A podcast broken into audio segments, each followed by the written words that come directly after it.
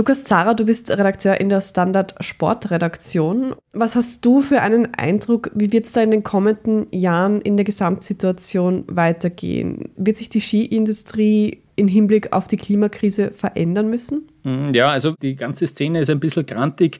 Ich kann das auch verstehen, weil sie wirklich jetzt in den letzten Wochen sehr oft auf dieses Klimathema angesprochen wurde, aber aus gutem Grund, wie ich finde. Es fühlt sich sicher nicht gut an, wenn du permanent solche Fragen gestellt kriegst. Das ist ja irgendwie dein Sport, das ist dein Beruf und wenn man den da permanent hinterfragt, dann kann ich das verstehen, dass man da irgendwann nicht mehr die Lust hat, solche Fragen zu beantworten. Was ich aus der Skiindustrie höre, die sehen sogar einen anderen Trend, nämlich die verkaufen ganz schön viele Ski und können sich das irgendwie so erklären, die Leute denken sich, in 20 Jahren wird das vielleicht nicht mehr so leicht gehen, Ski zu fahren. Es wird auch vor allem noch mal teurer. Deswegen denken sie sich, ich kaufe mir jetzt lieber noch ein paar Ski, nutze es jetzt noch aus, solange es noch geht. Das ist irgendwie so die Grundstimmung, die dürfte irgendwie ein bisschen vorhanden sein. Und was man auch sagen muss, diese Gletscherskigebiete, so wie Sölden hier eins ist, das werden künftig vermutlich die normalen werden, weil andere, die tiefer liegen, schließen werden müssen ich glaube, das ganze Klimathema, die Klimakrise, die ist in der Skiindustrie, in der Skiszene auf jeden Fall angekommen. Ich habe nicht das Gefühl, dass da hier irgendwer an der Klimakrise her zweifelt. Ja. Der Skiweltcup, finde ich, das ist halt schade. Der hätte das Potenzial, absoluter Vorreiter zu werden, regelmäßig auf Naturschutz hinzuweisen.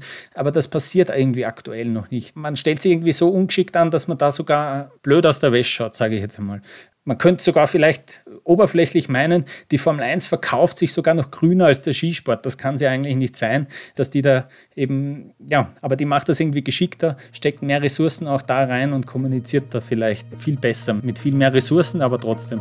Eins ist, glaube ich, sicher, den Skiweltcup, den wird es bestimmt noch lange geben. Also da zweifle ich nicht dran. Der muss sich nur auch auf jeden Fall sicher anpassen.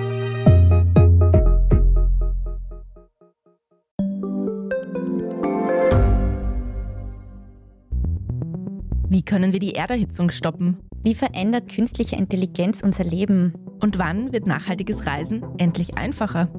Um diese und viele weitere Themen geht es im Podcast Edition Zukunft und Edition Zukunft Klimafragen. Ich bin Alicia Prager. Und ich bin Julia Beirer. Wir sprechen über Lösungen für das Leben und die Welt von morgen. Jeden Freitag gibt es eine neue Folge, überall, wo es Podcasts gibt.